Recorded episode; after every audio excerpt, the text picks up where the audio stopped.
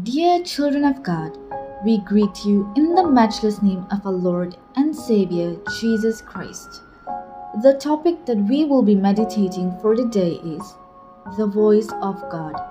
With regards to this topic, the key verse is Leviticus chapter 1 verses 1 and 2. The Lord called to Moses and spoke to him from the tent of meeting, saying, Speak to the children of Israel and say to them, When any one of you brings an offering to the Lord, you shall bring your offering of domestic animals from the herd or from the flock. Human words can be impressive, but none of it gets us back to God.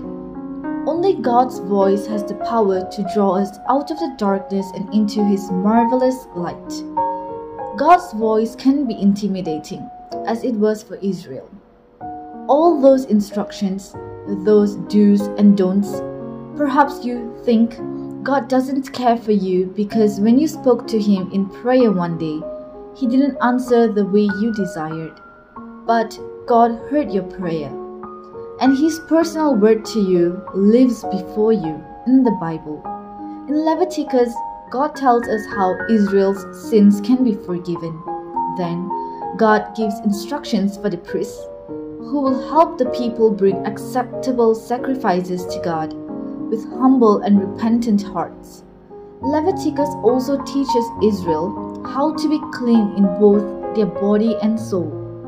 God teaches his people, including the priests, how to live a holy life in their desert camp and later in the promised land. These are holy words for holy living and we can learn from them in the community of God's people. Let's pray. We give thanks for your word, O Lord. Help us to hear your voice so that we may walk in the light of your grace.